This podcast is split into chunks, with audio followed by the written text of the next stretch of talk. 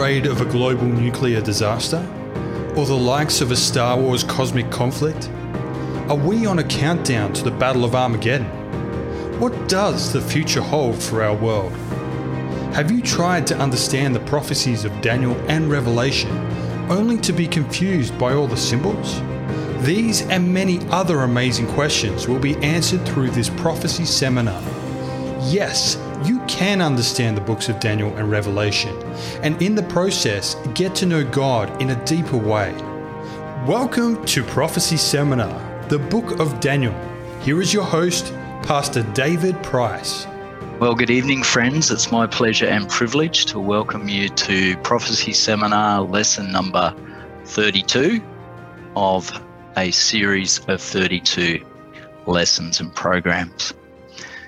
Tonight, we are going to study an amazing topic where we're going to look at the kingdom of heaven and incorporate into that the study of the new earth.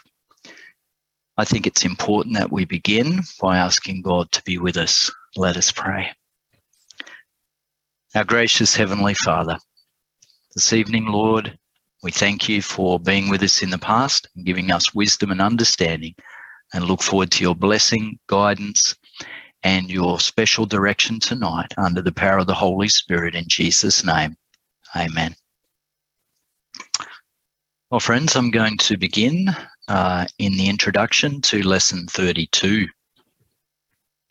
We have spent over 30 times together in 31 past lessons, and tonight, our final lesson, Prophecy Seminar session number 32 in studying the book of Daniel. What an exciting adventure it has been. How thrilling to understand the great prophecies of the book of Daniel. And what a tremendous message God has given us in that great Old Testament book. So, we've studied the great prophecies of Daniel. We've examined the stories of Daniel. And we've even seen how the stories illustrate the end time crisis predicted in the prophecies. The lesson then asks you to turn to the exhibit with the lesson and fill in the appropriate answers to each of the questions. I'm not going to ask you to do that tonight. Many of you have already done that. I would ask you to do it soon, though, so you don't forget. And I think it's a great reminder and remembrance of the themes of the study. Well, this exhibit will review the main point from each lesson. You will need to refer to your previous lessons for the answers. Also, at the end of this exhibit, there is a chart which parallels each of the prophecies in Daniel. Be sure to check it out often to get the broad picture of Daniel's predictions.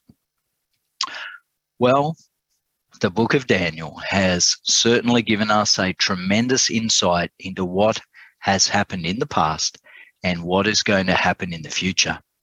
So we have learned that God is totally in control of human events and that the whole world is headed toward that grand climactic event of history that is the second coming of Jesus Christ, the blessed hope. But the book of Daniel does not end with merely a recitation of world events. It also focuses on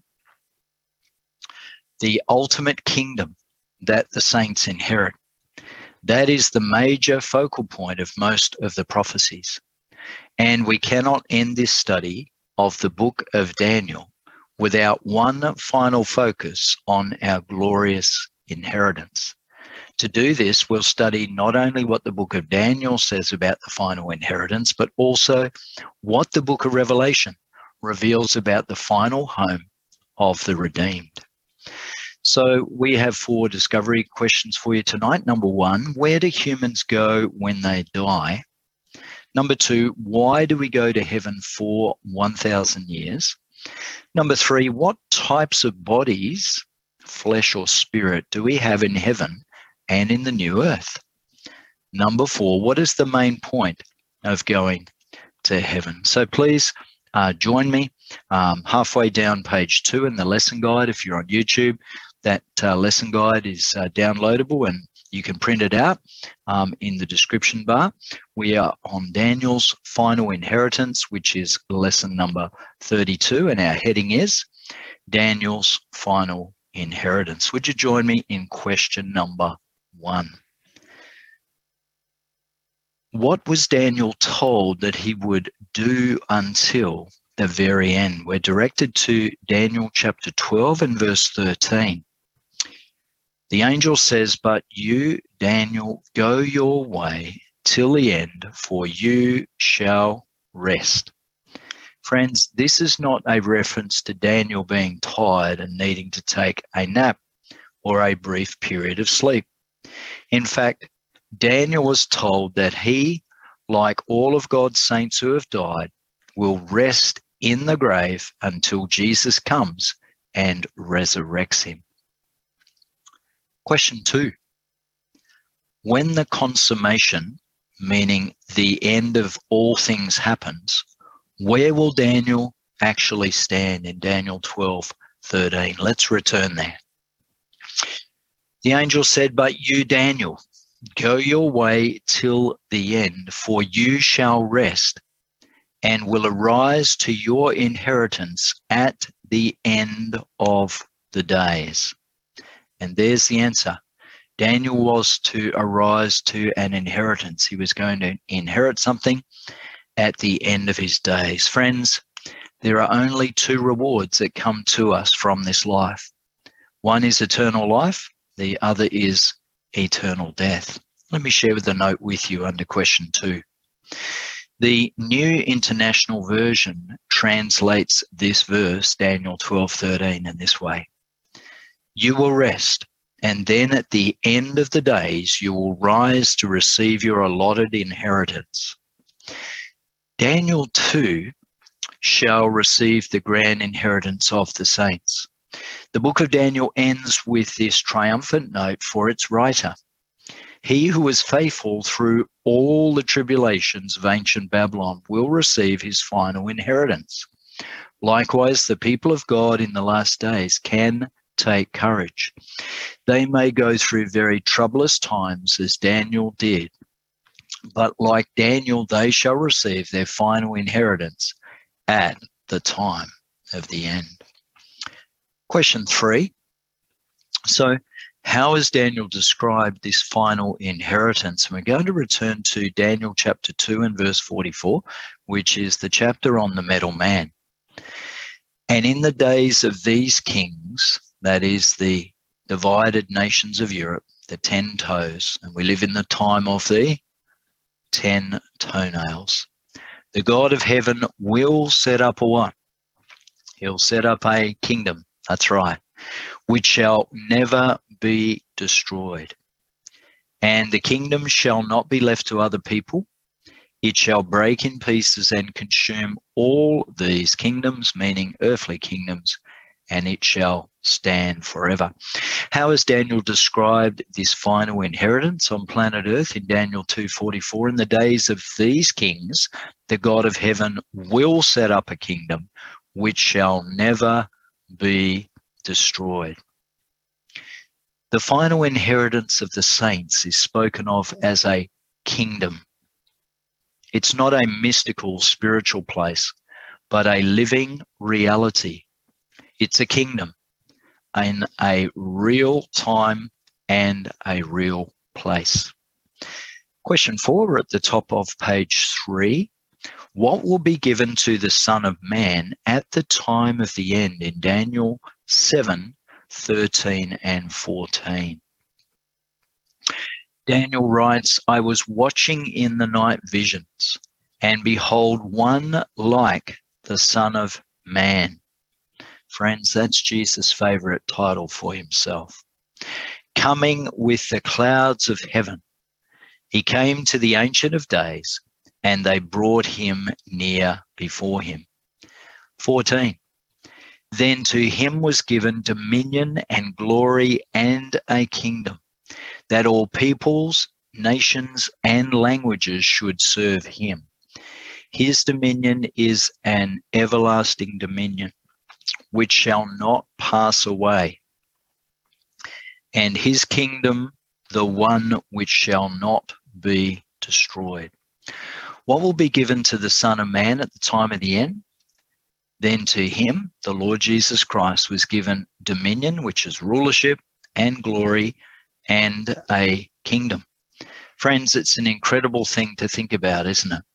That Jesus Christ was going to be inaugurated in heaven in front of the whole universe, and he was going to be rewarded and given the kingdom of God, and he would reclaim the kingdom of God on earth. Notice the reality of the inheritance that Jesus Christ receives for his people. It's an actual dominion, it's an actual rulership, an actual jurisdiction, and it's also a very, very real kingdom. Question five To whom does Christ give this kingdom and dominion in Daniel 7 27? Then the kingdom and dominion and the greatness of the kingdoms under the whole heaven shall be given to the people, the saints of the Most High.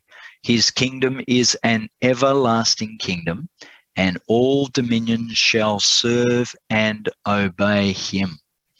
To whom does Christ give this kingdom and dominion? This kingdom will be given to the saints of the Most High. Remember, I shared with you the definition of a saint, the little girl in the church with the stained glass windows asking her father, What is a saint? as he was describing the stained glass windows. And then she came up with her own answer. She said, Daddy, a saint must be someone the light shines through.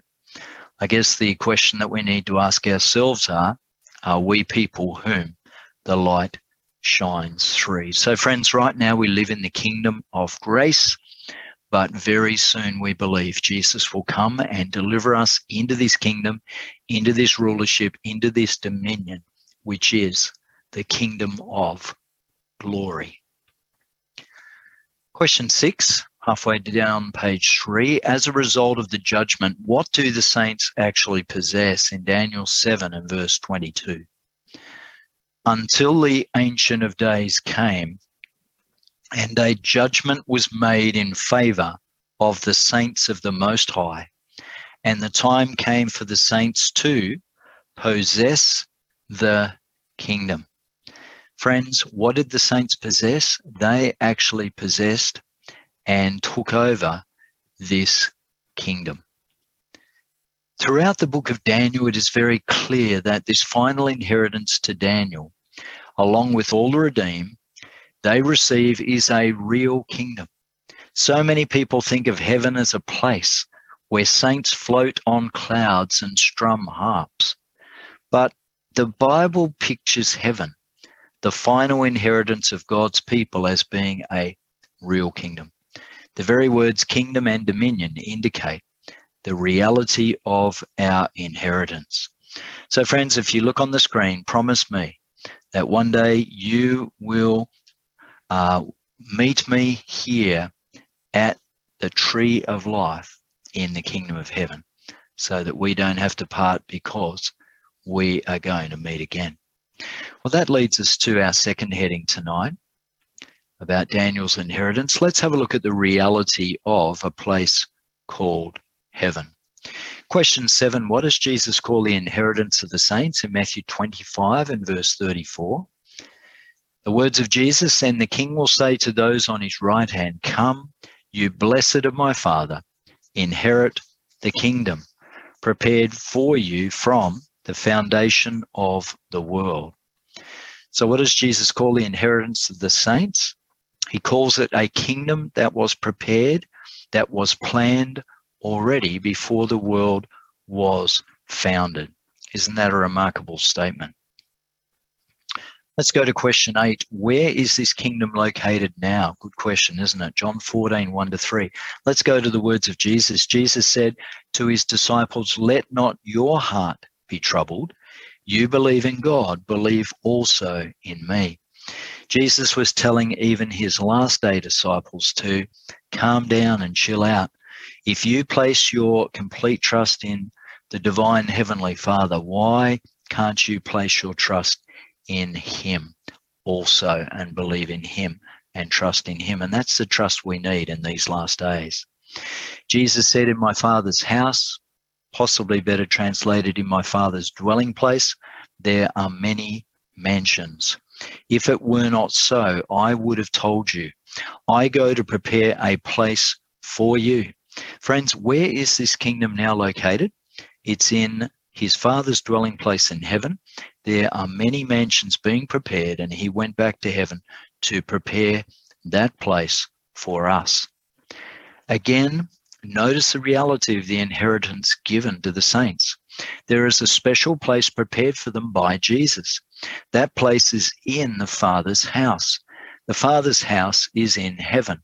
What a glorious privilege God has given us. A special place has been prepared for us in heaven itself. Jesus has prepared that place especially for you. Wonder of wonders. And I have a place already prepared for me in the Father's house, and so do you. You know, friends, the Father is actually waiting for his children to come home. You know, some people seem to put off that decision. I don't know what it is, but they put off that decision to follow the Lord Jesus Christ all the way. Friends, this life will end in pain, suffering, and death, but the life to come, a life living for eternity, is a life to grasp onto while we can. Often we put off a decision, and that decision might never come again. And so I want to tell you one more time tonight the Father's waiting, and at any time you can call upon Him and ask Him, Lord, remember me when you come into your kingdom. And that, of course, was the prayer to Jesus, wasn't it, by the thief on the cross. Question nine When did the saints go to heaven in John 14 and verse 3? Jesus said to the disciples, And if I go and prepare a place for you, here are the four greatest words in Scripture I will come again and receive you to myself, that where I am, there you may be also. Friends, isn't it amazing that the God of heaven, his Son Jesus Christ, and the Holy Spirit actually want to spend time with us in the kingdom of heaven. We're not going to be locked up in a room somewhere. They want to actually spend time with us. Our God, our family of God, the Godhead is a social unit. They love to fellowship, they love to spend time. Friends, God's people are received into the kingdom of heaven at the second coming of Christ. When Jesus comes, all of the redeemed go to heaven with him. Remember, we do not get our rewards at death. No, we don't. Not even Jesus went to heaven at death. In fact, it was only after the resurrection on the third day, Resurrection Sunday. Remember, Jesus said to Mary Magdalene in the Garden of Eden, in sorry, Garden of Gethsemane in John 20 and verse 17. He said, uh, Delay me not, don't touch me, don't hang on to me, don't keep holding me, for I have not returned to my Father and to your Father. So, friends, the rewards come at the second coming of Christ for the righteous and at the third coming of Christ and the descent of the holy city, the New Jerusalem, at the third coming, as we studied in previous lessons. Well, we are at the top of page four in question 10. How long do the righteous spend in heaven? That's a very, very important question. John the Revelator writes in Revelation 20, verse 6 Blessed and holy is he who has part in the first resurrection. Friends, that is the first resurrection of the righteous. Over such, the second death, meaning the lake of fire, hellfire, has no power. But they, the righteous, shall be priests of God and of Christ, and shall reign with him in heaven. How long? There's our answer. It's actually 1,000 years. There is the reference in Revelation 20 to the millennium, the 1,000 years. Those who rise in the first resurrection have the privilege of spending 1,000 years in heaven with Jesus. And uh, if you want more, please go back and review Prophecy Seminar, lesson number 16. So, friends, have a look on the screen. The thousand year period is uh, jump started by the first resurrection, which takes place right on the second coming of Jesus, the second coming and the return of Jesus Christ to the earth. At that time, the righteous dead are raised, as you can see on the chart on the left hand side of the page.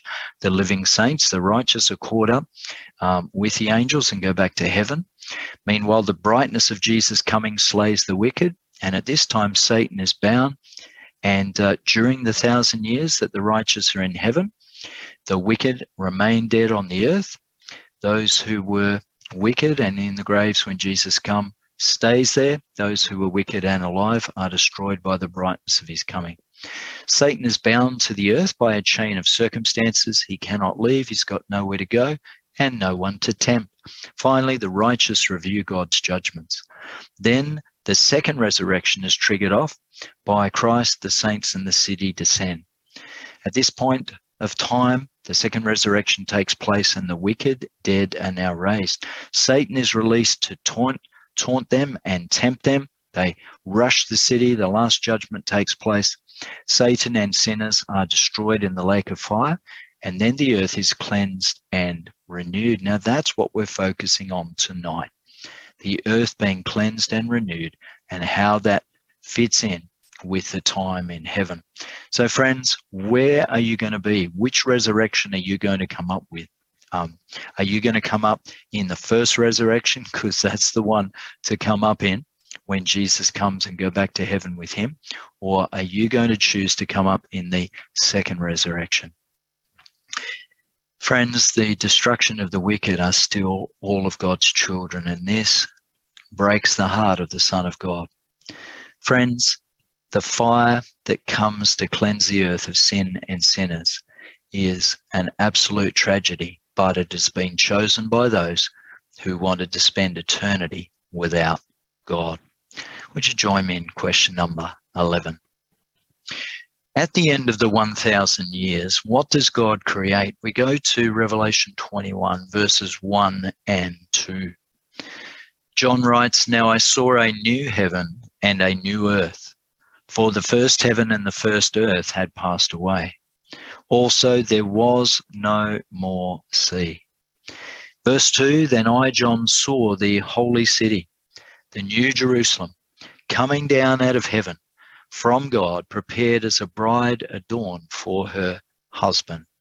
So at the end of 1,000 years, what did God create? He created a new heaven and a new earth. Friends, what does this actually mean? I'd like to direct your attention to the screen. What is this new heaven? I thought we were already discussing the kingdom of heaven up in the clouds, but what is this new heaven? Maybe we need to research in greater depth some texts that are not in the Bible. If you have your uh, pen handy, you can then write down a few texts. So we're going in search very briefly of the three heavens. Number one, there is in uh, paradise there, the third heaven in 2 Corinthians 12, 1 to 4. Paul had a vision. Uh, he's speaking about himself very modestly. He doesn't know if he went to heaven literally or whether he went in vision, but he called that place paradise. And that is the heavenly New Jerusalem. The third heaven, he called it paradise. The second heaven is described by King David in Psalm 19, 1 to 4 where he said, The heavens declare the glory of God. What about the first heaven? I saw an angel standing in the sun, and he cried with a loud voice, saying to all the fowls that fly in the midst of heaven, Misu Uranu. And so, friends, this is the first heaven, Revelation 19, verse 17. This is actually the earth's atmosphere. But, friends, what's important is that God has to actually cleanse our atmosphere because it is very, very polluted. Planet Earth needs a new atmosphere. Why is that? Well, one of the reasons is that the ozone hole, the ozone layer at the uh, at the top and bottom of the Earth has been destroyed. Here's a picture of August 79. Then uh, 22 years later, here's the ozone hole. You can see how bad it is, and it's increased. And then in September 2005, it is a significant area over Antarctica. Then you can see how it is increasing. And then in the last couple of years, it's even breaking out of bounds and it is actually increasing exponentially. Friends, God has to actually send a lake of fire to cleanse up all the space junk, all of the PCBs, all of the chemicals and contaminants that have destroyed planet Earth, including all the space junk. The note says at the end of the 1,000 years, the wicked are completely destroyed and cease to exist. And we covered that in lesson 18. The earth is then recreated and becomes the home of God's people. John reminds us that there is a new heaven, meaning a new atmosphere is created. At the same time, the earth is recreated as a second Garden of Eden. Question 12 What did Jesus say that the meek would inherit the earth? What did he say the meek would eventually inherit? Friends, in Matthew 5 5, Jesus said, Blessed are the meek, for they shall inherit the earth. Friends, meekness is not weakness, and it is apparent that Moses was one of the meekest men ever, extremely humble and very aware of his limitations. Well, after spending 1,000 years in heaven, this recreated earth is given to God's people for their inheritance, and they come down and recreate and they come down to the recreated earth. Well, what kind of bodies will the saints have in the new earth in Philippians 3 and verse 21? Paul wrote to the church of Philippi, who God, the one, God is the one who will transform our lowly, meaning humble or vile bodies, sinful, that it may be conformed to Jesus' glorious body, according to the working by which he is able even to subdue all things to his himself. So what kind of bodies will the saints have in the new earth? Then God and Jesus will transform our lowly body that it may be conformed to his glorious body. And so our bodies will be like Christ's glorified, resurrected body. Well, let's go to question 14. What kind of body did Jesus have after the resurrection? Did he have a spirit body or did he have a flesh and blood body with bones. We're going to go to seven verses here in Luke 24, 36 to 43. And God bless all of you who do your lessons during the week. You will get so much more out of it when you go through it a second time. All right, let's go to Luke 24, verse 36 to 42. The context is Jesus has died on the cross, and the uh, the disciples are meeting in an upper room for fear of the Jews. And at this time, Jesus is going to appear to them, but they become very afraid. Luke 24, verse 36. Now, as they, the disciples, said these things, Jesus himself stood in the midst of them and said to them, Peace to you. But the disciples were terrified and frightened and supposed they had seen a spirit. And Jesus said to them, Why are you troubled and why do doubts arise in your hearts? you know, it must have been absolutely heartbreaking for Jesus. He taught the disciples for three and a half years. He'd said the words, destroy this body, and in three days I will raise it up. Instead of greeting him and saying, Jesus is back, he's resurrected just as he said, they become afraid. They think he is a ghost. So Jesus has to say, Behold my hands and feet, that it is I myself. Handle me and see for a spirit does not have flesh and bones, as you see I have. When he had said this, he showed them his hands and his feet. Well, friends, when they saw the nail scarred hands and feet, they knew they were dealing with Jesus. But while they still did not believe, meaning fully, and wanted to relax and be in joy, uh, and marveled, he said to them, Have you any food here? Jesus is going to do the body test. So they gave Jesus a piece of a broiled fish and some honeycomb. Friends, broiled does not mean boiled. Broiled means oven grilled. It means grilling with a cover over rather than a griller, which can be just something piece that is grilled without a cover and not done in an oven. So Jesus took the broiled fish and honeycomb, and he ate it in their presence. Did the fish and the honeycomb drop on the ground? Well, the scripture doesn't mention it. Friends, what kind of body does Jesus have after the resurrection? He gave us the answer, didn't he?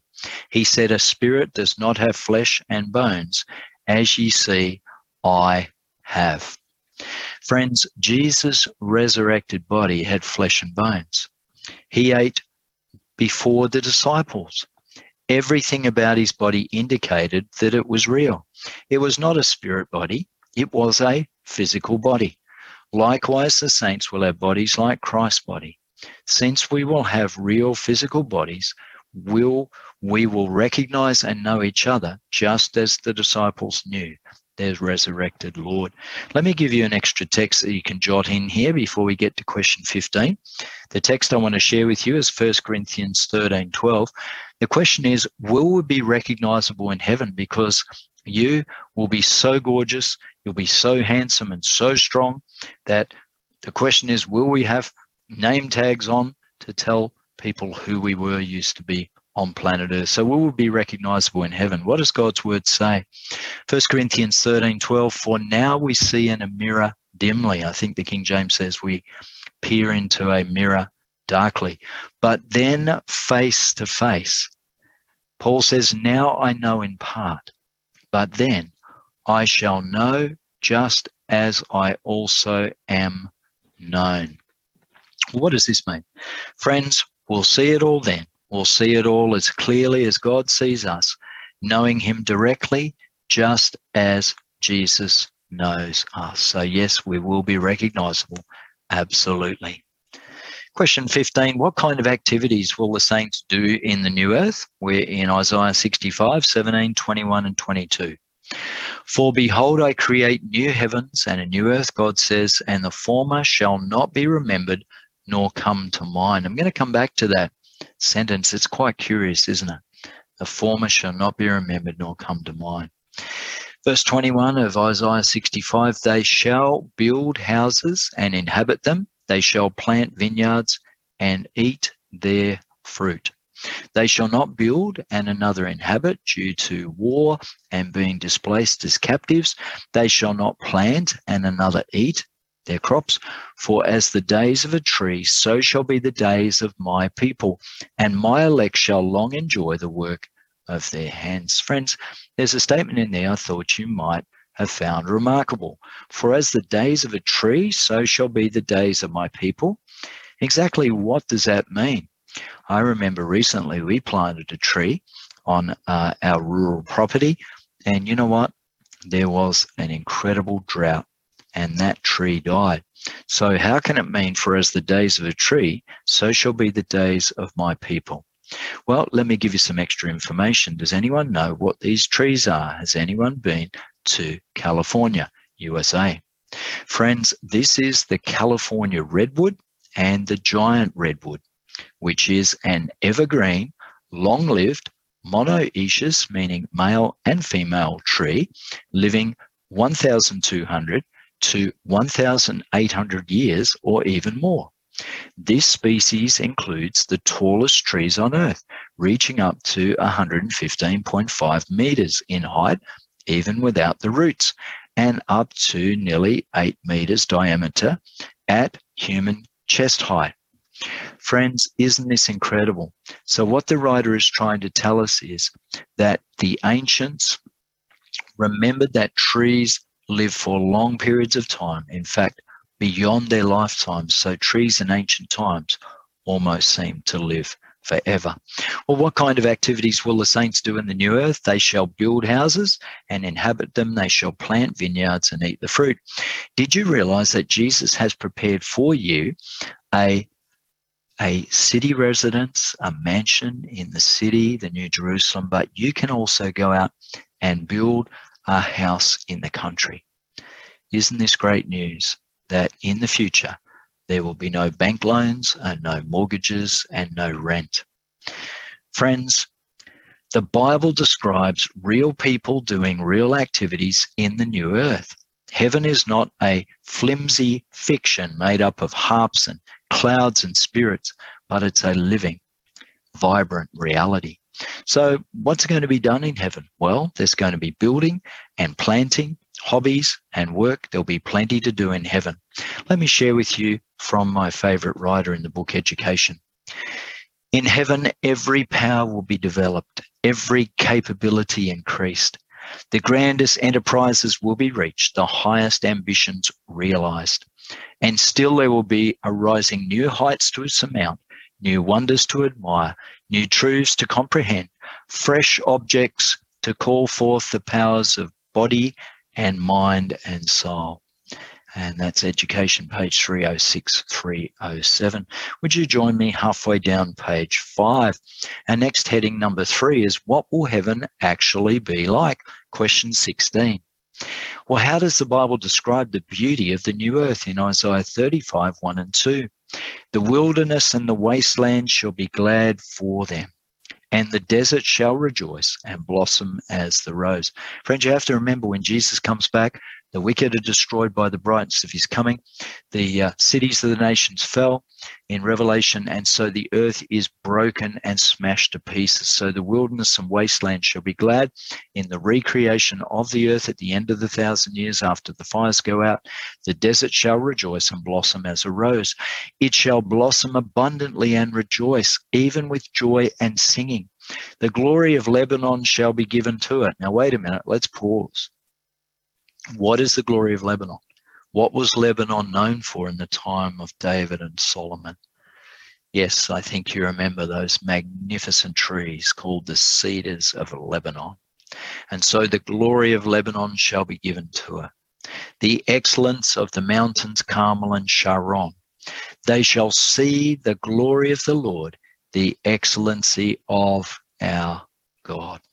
So, how does the Bible describe the beauty of the new earth? It's a bit overwhelming, isn't it? The desert shall rejoice and blossom as the rose. Friends, there's no argument, is there, that a desert is the most dreary place one can imagine on the present earth. But the Bible says in the new earth, the desert will look like a rose garden. Can you even begin to imagine what the rest of it will look like? Heaven will indeed be very, very beautiful. Question 17 How does the Bible describe the peacefulness of the new earth in Isaiah 65 and verse 25?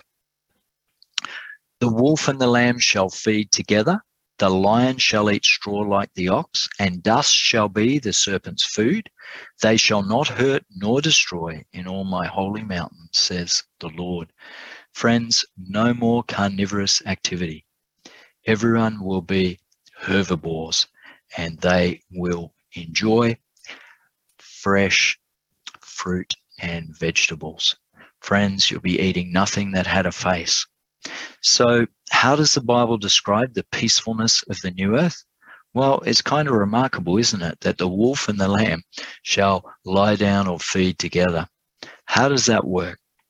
Well, imagine the ferocious wolf and the gentle lamb feeding together. No more wonderful piece of picture of peace could be given than this. In fact, the new earth will be a peaceful home. There'll be no more wars, no more bloodshed, no more strife, and heaven will be peaceful. Friends, don't you think heaven will be most enjoyable and most beautiful for children? It will be absolutely amazing. And you can see that young man in the illustration um, about, I think, to pat the lion on his nose. Question 18 What will God finally remove from the new earth? Revelation 21 and verse 4. There's something bad that has to be taken out. And God will wipe away every tear from their eyes. There shall be no more death, neither sorrow nor crying. There shall be no more pain, for the former things have passed away. Wonderful, wonderful, wonderful. Praise the Lord that God takes away tears. He takes away the great enemy of mankind, which is death. Therefore, there's no sorrow nor crying, and there won't be people in pain, chronic pain that goes on 24 7, where people cannot get relief, even by using strong painkillers. Friends, I just want to reference this uh, passage at the bottom of Revelation 21 and verse 4. What does it mean? There shall be no more pain. What does it mean for the former things have passed away. If you've got your pen handy, you might like to jot down this text. We're going to look at Isaiah 65. We're going to look at verse 17. Then we're again going to go back to the previous verse, verse 16. So we're in Isaiah 65, looking at verse 17, then looking at verse 16. We want to find out what does it mean that the former things have passed away? People ask me when I get to heaven, what if my loved ones aren't there? What if I'm thinking about them all the time? Isaiah 65, 17. God says, For behold, I create new heavens, meaning a new atmosphere, and I recreate a new earth, a surface on the planet of planet Earth. And the former shall not be remembered nor come into mind. What is the former? Well, the previous verse actually tells us. So that he who blesses himself in the earth shall bless himself in the God of truth because the former troubles are forgotten and because they are hidden from my eyes. Friends, what is the former in verse 17? The former is the former troubles are forgotten. They are hidden from our eyes. Well, commentators offer up a number of interpretations of what this means. One might be that our painful memories are wiped. How could that happen? Well, if you're a musician or understand music, you would be aware that there are 24 track recorders and extra tracks on top of that. And you can record piano and violin and trumpet and strings, but you can then go back and mute that trumpet even after it's recorded. You can see there above the sliders on this mixing desk the orange square that has mute on it. Friends, if you don't like the trumpet, you can stab that button and it mutes the trumpet. I'm wondering if the God of heaven is able to take away either the pain from us of that memory or even the memory. This is what we don't know. There's another interpretation that the things of this world are not worth remembering. The former things won't come to mind because they're not worth remembering in comparison to what? Well, maybe my favorite text in Romans 8 18 will explain. Paul wrote to the church in Rome, For I reckon that the sufferings of this present time, friends, are you suffering? Are you going through hell and back? For I reckon that the sufferings of this present time, what's it now say? Say it with me. They are not worthy to be what? to even be compared with the glory which shall be revealed to us the glory of the Father, the glory of the Son, and the glory of the Holy Spirit. Friends, what wondrous hope, what a glorious future. No death, no pain, no tears, no suffering. No wonder heaven will be a happy home. And friends, I've already told you why it's going to be happy. There'll be no money exchange. There'll be no mortgages. There'll be no banks and there'll be no financial stress. And I hope that you can say, Amen, Amen, Amen. Question 19, we're at the top of page six.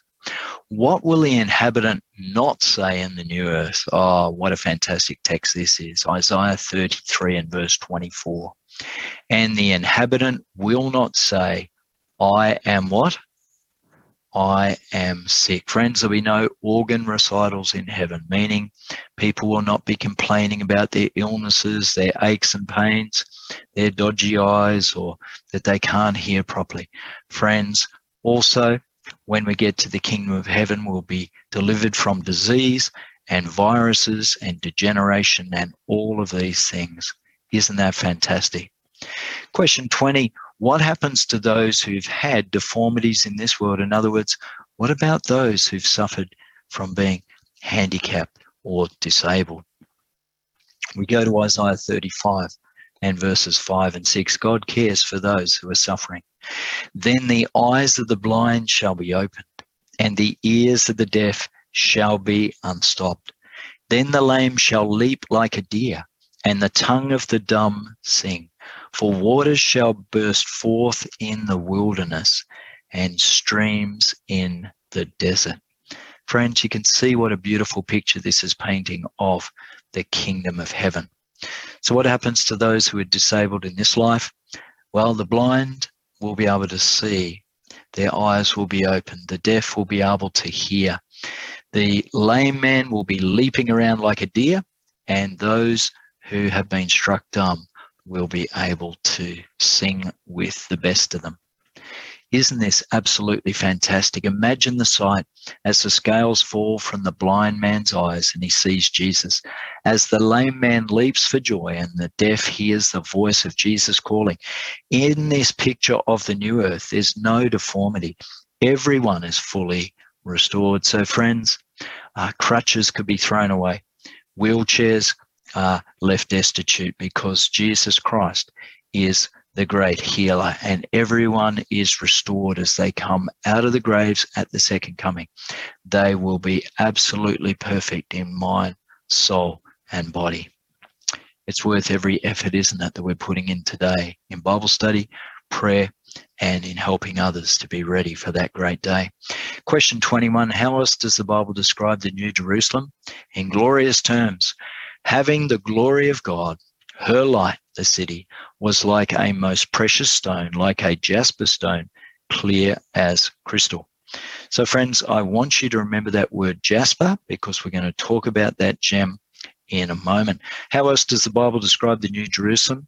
It is lit up by having the glory of God. Friends, there's no power bills in heaven, no disconnections, no running out of power, no cold showers. Isn't that great news? Absolutely fantastic. Well, let's get a sense of heaven in terms of plant and equipment and logistics. We're going to now describe in concrete terms the glorious holy city. We're going to Revelation 21. Going to look at verses 12 to 21. You've looked up all of those. We'll look at some of those. Let's get a sense of how the city is constructed and what is important. Also, the New Jerusalem had a great and high wall with 12 gates. You'll notice there's a number all the way through the description that's very significant 12. What does that mean? Can you think of 12 in the Old Testament? Of course you can. There were 12 tribes. New Testament 12. There were 12 disciples, 12 apostles. And here in the New Jerusalem, there's the linking of 12. There's 12 gates. So 12 apostles, 12 tribes, 12 disciples, 12 gates. It links the Old Testament church, the New Testament church with the heavenly church. So the city had a great and high wall with 12 gates and 12 angels at the gates and names written on them, which are the names of the 12 tribes of the children of Israel, which we just referenced. 13. There'll be three gates on the east, three on the north, three on the south, and three on the west, and four sides by three. We get again the number 12. We're in Revelation 21, verse 14. Now the wall of the city had 12 foundations, very important. And on them were the names of the what? The 12 apostles of the Lamb. And he, the angel who talked with me, had a gold reed to measure the city, its gates, and its wall. The city is laid out as a square.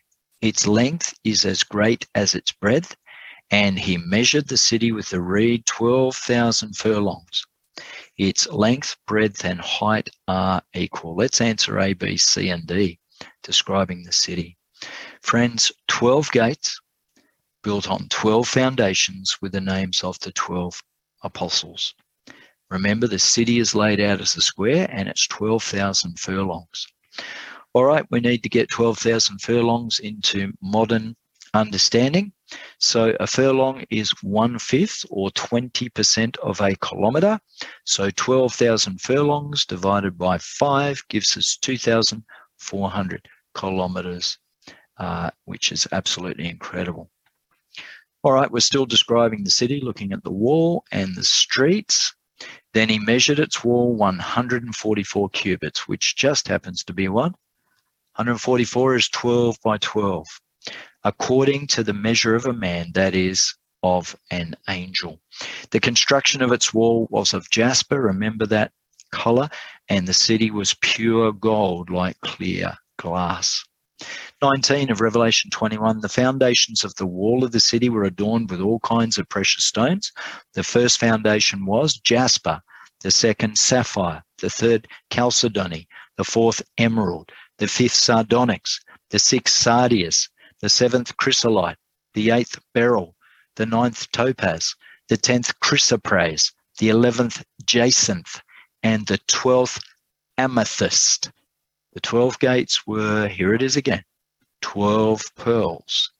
Each individual gate was of one pearl, and the street of the city was pure gold, like transparent glass. Friends, you know how beautiful pearls are, don't you? And here in Australia, uh, in uh, Western Australia, off the coast, there are these beautiful pink pearls. Paspaley pearls are absolutely gorgeous. So here is an artist reproduction, uh, which are Pat Marvenko Smith. I've paid for these images, all of them. And you can see there that as you would look through the gate, that that might be one artist's depiction of looking through the gate. Describe the glorious holy city 144 cubits, walls made of jasper and city made of pure gold. Streets of city are pure gold. Well, friends, I'm going to go to God's word now and I am going to read out these gems and I want you to identify them on the screen. You'll notice how many different shades of green they are. It's absolutely fantastic. So we're going to look at the jewels and the foundations of the New Jerusalem. I'm going to read from God's Word in the New uh, King James Version, and I'm reading in Revelation 21 from verse 18 to 21. Have a look on the screen. The construction of its wall was of jasper. Have a look on the screen, bottom right. There is the jasper, a yellowy green color and the city was of pure gold like clear glass. Verse 19 The foundations of the wall of the city were adorned with all kinds of precious stones. The first foundation was of jasper, the second, sapphire, there it is in the blue on the screen, top. The third, chalcedony, um, which is agate. The fourth was emerald. The fifth was sardonyx or onyx which is black. The sixth was sardius, also known as carnelian. The seventh was chrysolite. The eighth was beryl. The ninth was topaz. The tenth was chrysoprase. The eleventh jacinth. And the twelfth amethyst. The 12 gates, verse 21, were 12 pearls. Each individual gate was of one pearl and the street of the city was pure gold like transparent glass. Friends, I remember being on a missionary trip in northwest Western Australia. And my friend was a prospector and he got his, uh, his electric machine out and uh, his sensor machine, and he was then looking for valuable finds. And he showed me that an old brown, dirty rock, as it was smashed in half, had this beautiful color inside, but only when you poured water over it. And that was chrysoprase, which is the bottom right, a beautiful milky white green color. So, friends, it's absolutely fantastic, isn't it, what God has prepared? What an amazing and absolutely perfect city. One furlong equals one eighth of a mile, which would make the city 1,500 miles in circumference or 2,400 kilometers all the way around. 375 miles on each side or 600 kilometers, containing 140,625 square miles. Now, the wall was 144 cubits or 216 feet high, which is 64 meters high. This makes an absolutely glorious city unlike any city ever seen on planet Earth. Well, let's have a look at the screen because some of you are going to say, How big is this city? So we're going to put it in terms you might understand. We're going to bring the holy city, the New Jerusalem, down and map it in the eastern coast of Australia. So let's start from Sydney and let's go up nearly to Brisbane, but let's go from Sydney to Ballina. We're then going to head west through uh, Lismore, Warwick, and under St George, not quite to Cunnamulla. And then we're going to head down through Bollon, through Bourke, Cobar, Cubber, and then head west back through Parkes, Orange, and the Blue Mountains to Sydney. Friends, each one of those walls is 603.5 kilometres or 375 miles on each side. which is a total of 2,400 kilometers. So if you were to say to someone in heaven, let's go jogging around the city, hmm, you might want to think about that twice, or maybe you would prefer to fly if that is possible. Friends, this is some city. You know, today we think New York City is pretty amazing at 24 million people, but friends, some have calculated the New Jerusalem might house a minimum of 2 billion people. Some say as high as up to 35 billion people can be housed in this city, especially if it is a cube. All right, let's go to our fourth heading at the bottom of page six and then at the top of page seven. Question number 23 Heaven is God's home. Who will live in the new earth in Revelation 22 and verse 3? And there shall be no more curse, but the throne of God and of the Lamb shall be in it, uh, and his servants shall serve him. Isn't that amazing? Who will live in the new earth? The throne of God and of the Lamb shall be in it. Friends, heaven and the new earth will be God's home. And of course, the greatest joy will be to see Heavenly Father, the Lord Jesus Christ, who's our Lord and Savior, and the blessed and precious Holy Spirit, the third person of the Godhead. Question 24 Who will the righteous see in the new earth? In Revelation 22 and verse 4, they shall see his face, and his name shall be on their foreheads. King James says, in their foreheads. They shall see his face, and his name shall be in or on their foreheads. That is the glorious good news of heaven. Jesus will be there. The one who died for us, who will be our constant companion. That's what makes it heaven. Without Christ, it wouldn't be heaven. That must be the real reason that we want to go to heaven. We are so in love with the Lord Jesus that we want to see him who died for us and as the poet has said so eloquently, O heaven without my Saviour would be no heaven to me. Dim were the walls of jasper, rayless the crystal sea. So, friends, the question we've got to ask is what is the whole point of going to heaven? There's a very, very simple answer, friends, and that is that you and I want to meet and finally see Jesus Christ face to face that is going to be the day that I'm longing for. That's the day that I'm hoping for. And I hope you are too. Question 25 Well, how can we be there? What do we need to do? How should we respond? In Psalm 24, 3 and 4, David wrote, Who may ascend into the hill of the Lord or the house of the Lord, or who may stand in his holy place?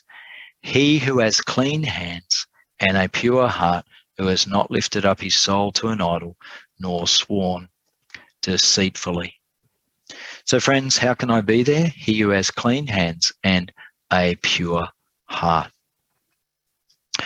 Friends, the only way to be there is to have clean hands and a pure heart, which is the way of forgiveness through a dying Christ and the way of a new heart and power to live through a living Christ. When the Lord of heaven sweeps through the gates of the New Jerusalem with the redeemed of all ages, the question is asked, By what right do you enter here? And the answer returns in bold refrain We come by the blood red banner of Calvary. You know, friends, there's no other way to come, no other door, no other gate. Everyone who enters the city will come by the way, the way of the cross.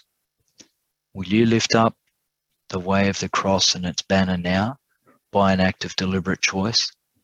There's no compulsion here, just a gentle appeal. But it means life, eternal life, if you'll accept it.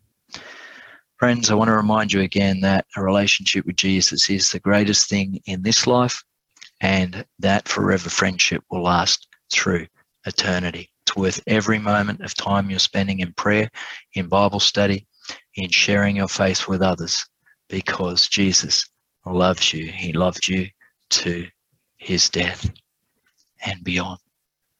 Question 26 What is the final invitation of Scripture in Revelation 22 17? Which is the last chapter of the Bible, and the Holy Spirit and the bride, which is the New Jerusalem, say, Come to all the Christians, and let him who hears say, Come, and let him who thirsts come. Whoever desires, let him take the water of life freely. Friends, this appeal, this invitation is made to all the nations of the world, whatever nationality, whatever languages, tongues, nation, people, or uh, subgroups, whatever they are whatever faiths they are, they are all invited to the kingdom of heaven. So the Spirit and the bride say, Come, let him who hears say, Come, and let him who thirsts come. Whoever desires, let him take the water of life freely.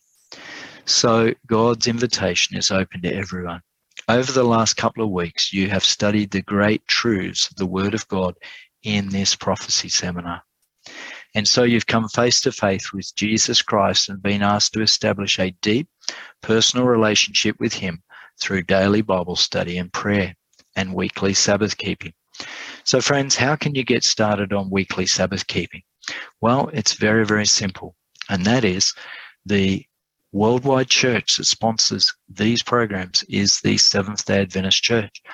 We call ourselves Seventh day in honor of the seventh day Sabbath from Genesis 2 1 to 3. And Adventist is just an old fashioned word for the second coming of Jesus. So we are Sabbath keepers who believe Jesus is coming back soon. You can contact any local Seventh day Adventist church, ask for Bible studies. You can ask to um, speak with the pastor or have Bible studies commenced. So I'm inviting you to do that. And it's worth every effort you make to connect with the Lord Jesus Christ. Well, friends, the only ones who enter the holy city are those who have established a relationship with Jesus. And the only way to begin this relationship is by accepting him as your Lord and Savior. Well, a number of years ago, a man named John Lennon made up a song, and it was Imagine There's No Heaven. Look, I'm going to banish that song and I'm going to wipe it out and say, just imagine there is a heaven. Why would I say that? Because, friends, this book says so. The Holy Bible. What's Bible stand for? Basic instructions before leaving earth. What a great book that is. It's getting us ready for heaven. So imagine there is a heaven. God's word promises you is. It is really easy if you try. Friends, heaven is a real place. I'm going to ask you to subscribe to this True Blue SDA YouTube channel. And if you subscribe, then soon I hope to load up this sermon in search of a place called heaven. And I know that you're going to really enjoy that sermon because I'm going to show you the location. The Bible proves the location of where heaven really is we now go to our last question of the prophecy seminar lessons. Is it your desire to develop a beautiful relationship with Jesus through daily Bible study, daily prayer, and weekly Sabbath keeping, that you might be among the people who enter the holy city? Well, friends, I don't need a lot of time to answer that. I'm putting, yes, Lord, please pick me. But the question is, how do we get there? The answer comes in Revelation 22, verse 14. Blessed are those who do his commandments. It's talking about obedience, a response of love, that they might have right to the tree of life and may enter in through the gates of the heavenly city into the new Jerusalem, that great city. Friends, I want to tell you that things are about to wrap up here on planet Earth and I have a warning I want to share with you. My warning is the history of planet Earth is about to end. It's time to get off this planet. Friends, Jesus is coming back sooner than you can even dream or imagine. I want to ask you tonight are you ready? What's holding you back? Is it friends? Is it family? Is it finances? Is it work? Whatever it is, is not worth sacrificing for eternity. Many of you have been with us on this 32 week, eight month journey. And I want to tell you that God has blessed us as we've dug down deep into His Word to find the rich nuggets of gold, which are His truths. I want to encourage you to pray earnestly to receive Jesus Christ as your Lord and Savior. Friends, this is the greatest decision you'll ever make. You just need to say in a prayer and ask Jesus to come into your heart. And you know what? He absolutely will. Well, as we close our session, what did we discover in the final session of our lesson? Where did humans go when they die? They sleep in the grave until the second coming of Jesus. Rewards are not given until the second and third coming of Christ, not at death. Number two, why do we go to heaven for 1,000 years? So the righteous can review God's judgments over who's saved. Number three, what type of bodies do we have in heaven and in the new earth? Are they spirit or flesh? The bodies we have are real flesh and bone bodies, not spirit or ghost like bodies. And that's why Jesus ate the food to convince them. Number four, what is the main point of going to heaven? Friends, it's it's really just very simple. It's just one thing, and that is to meet Jesus Christ, Heavenly Father, and Holy Spirit face to face. Well, we're on to our last quiz envelope for the series, and I have two response questions. If it's your desire to be in the new earth with Jesus, I'm asking you to tick box number one.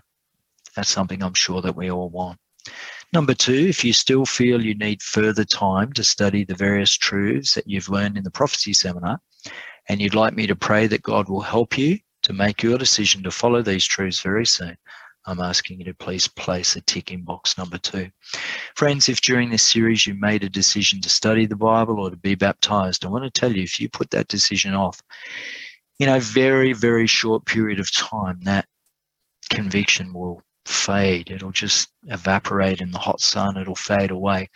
I'm really encouraging you to make a decision tonight that you're going to contact someone for Bible studies, that you're going to go to your local church and you are going to find in God's last day remnant church a home and a joy and a peace that comes from the kingdom of heaven.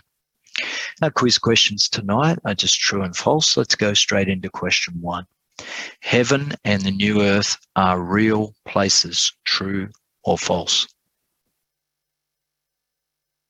Number two, our bodies in the new earth and in heaven will be spirit, not flesh and bone bodies. Our bodies in the new earth will only be spirit. They'll not be flesh and bone bodies, true or false. Number three, the new earth is recreated and then located up there in heaven. The new earth is located up there in heaven. The starry heaven, the third heaven we're talking about. True or false? Number four, when we get to heaven, we spend 1,000 years there before returning to the new earth. True or false? And number five, when people die, they go straight up to heaven. By the same token, they'd have to go straight down to hell. Is that true or false? All right, let's go through our answers. Number one, the answer is true. Number two, the answer is false. Number three, the answer is false. Number four, the answer is true. And number five, the answer is false.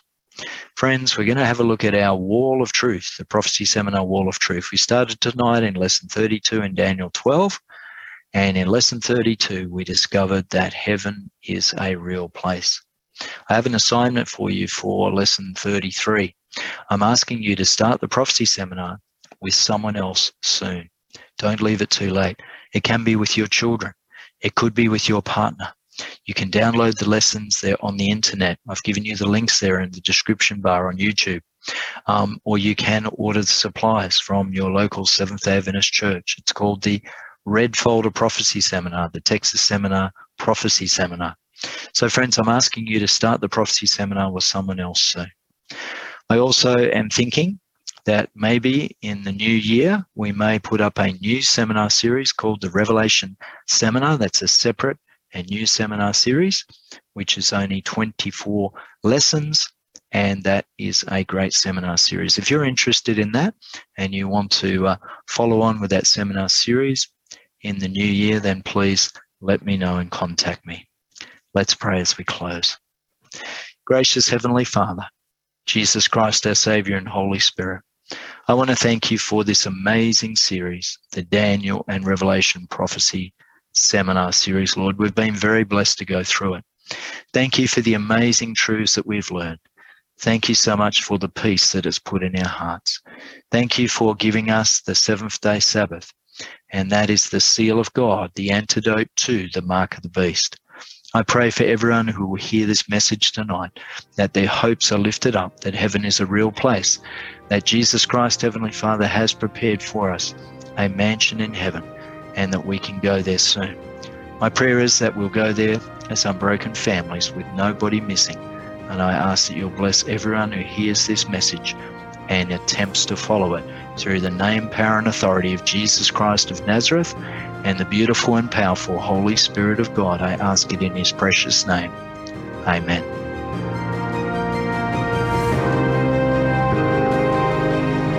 You've been listening to Prophecy Seminar, the Book of Daniel, with Pastor David Price. For more information about this series, you can visit the YouTube page, True Blue SDA, all one word. That's True Blue SDA.